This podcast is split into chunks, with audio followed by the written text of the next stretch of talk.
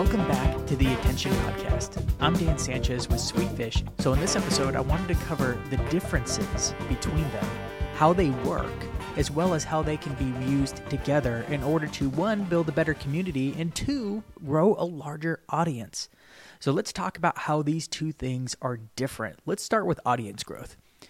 And I'm going to be using one of my favorite books, marketing books of all time, that it was probably one of the first marketing books that impacted me as a young marketer when I was right out, probably 23, 24 years old, when I was transitioning to marketing, called Tribes from Seth Godin. And a lot of the material I'm covering today actually comes directly from this book. I'll actually be quoting the book when talking about audience growth and what I'm and community and what I say when both of them come together, Seth calls a tribe, right? But first, let's dive into one aspect of it, and that is audience growth. Now, audience growth is a one to many relationship. Essentially, somebody has something to say to a group of people with similar interest, or maybe a common problem, or maybe a common goal. In the book Tribes, Seth Godin says the secret of leadership is simple do what you believe in, paint a picture of the future Go there. People will follow.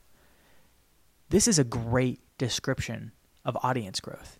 It's also a great description of what leadership is because honestly, to grow an audience, you do need to lead the way forward, especially in a B2B case where you're trying to educate people on a better way of doing something. When you're trying to say, hey, if we're stuck over here, what if we go over there? It is much better. This way of thinking, this methodology, this framework, this question that we can pursue together is better.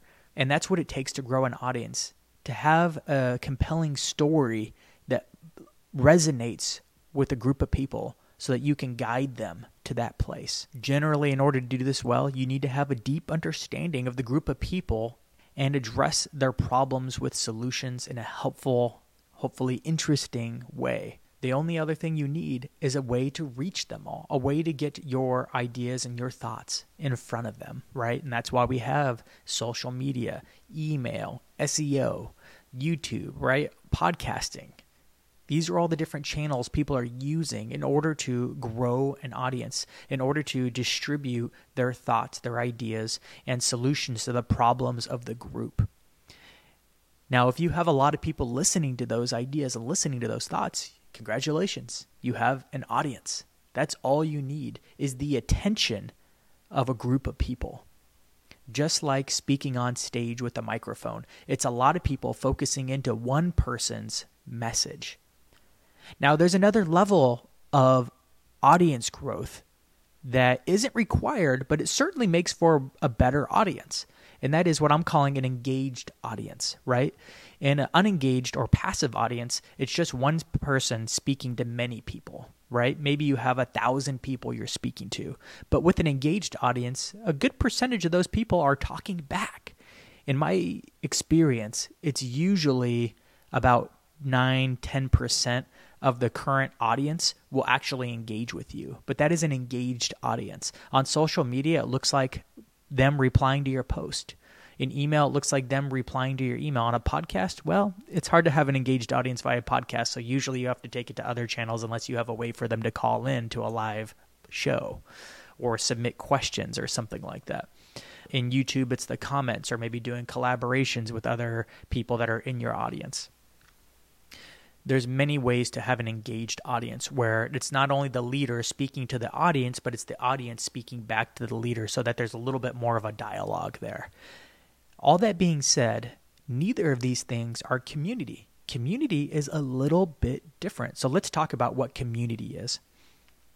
Now community doesn't need a leader. In fact there's many communities out there that have no leader. It's a self-regulated group of people, usually with a similar interest, interacting about some kind of goal, interest, commonality, like they all live in a close proximity, geography, are interacting on Reddit on a certain topic. There's many communities that are out there and they're working and collaborating with each other on some kind of topic. And if you think about it, you are probably in multiple communities already. You're interacting with groups, and there may or may not be a leader in this group. Again, in Seth Godin's Tribes, he says that a group only needs two things to be a tribe. a shared interest and a way to communicate. Before, a lot of these communities were limited to geographic bounds. But because of the internet and because there's so many different ways to communicate with people around the world now, we've seen so many different pockets and different communities pop up around interests and niche interest and niche, niche, niche, niche interest, right? Like the smallest niches can now find them, find each other and collaborate and have conversations and debate different topics of their tiny little niche. They're all over the place. And there's also communities with leaders.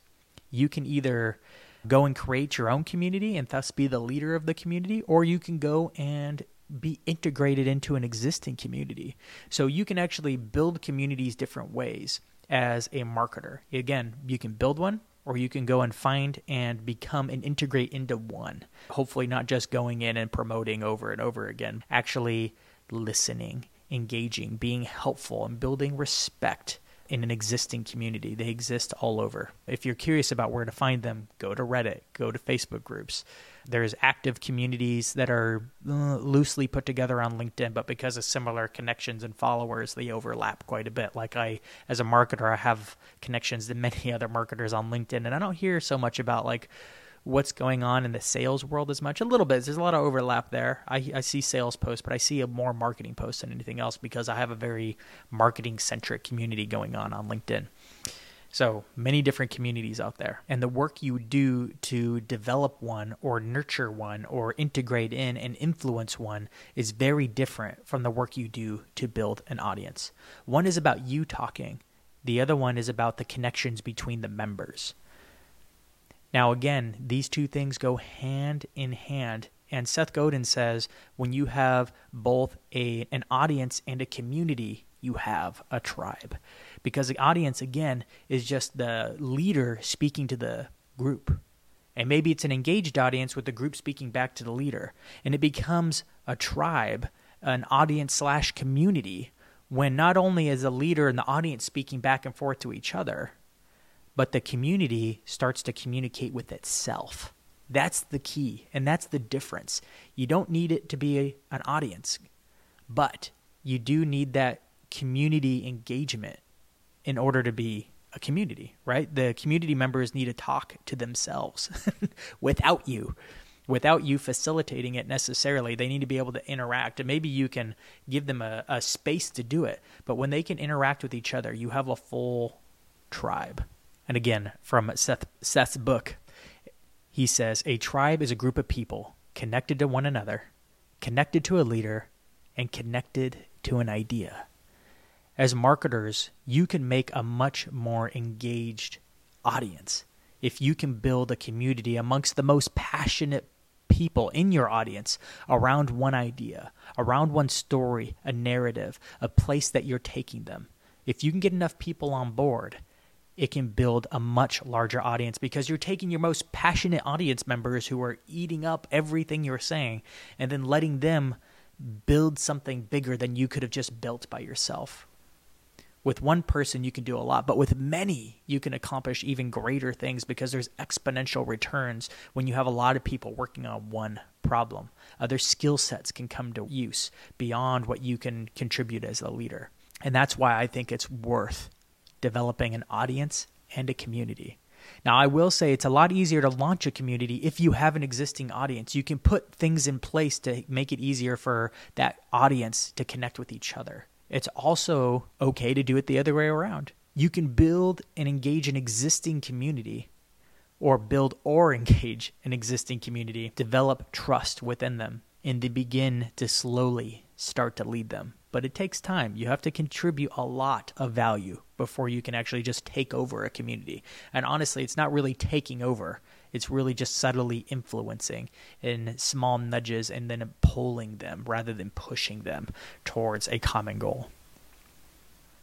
So, hopefully, this episode has been helpful in clearing up the misconception between audience growth and community building. They're different things, but of course they go better together to build what Seth Godin would call a tribe. I highly recommend checking out this book. It has been a staple for me and many others across the marketing community.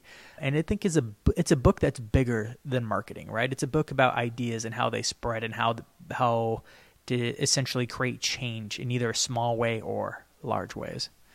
The mechanics are the same. If this podcast has been helpful to you, please go and leave it a five star rating. It means the world to me for every time someone goes and leaves some votes. And even if it's not a five star, give it the number of stars you think it's worth. Um, you don't have to leave a review. If you do, fantastic. But both Apple Podcast and Spotify now make it easy to give a star rating of some kind. So please, whichever app you're in, if you could go leave a rating, that would bless this show tremendously in order to get discovered on either of those platforms. Thank you.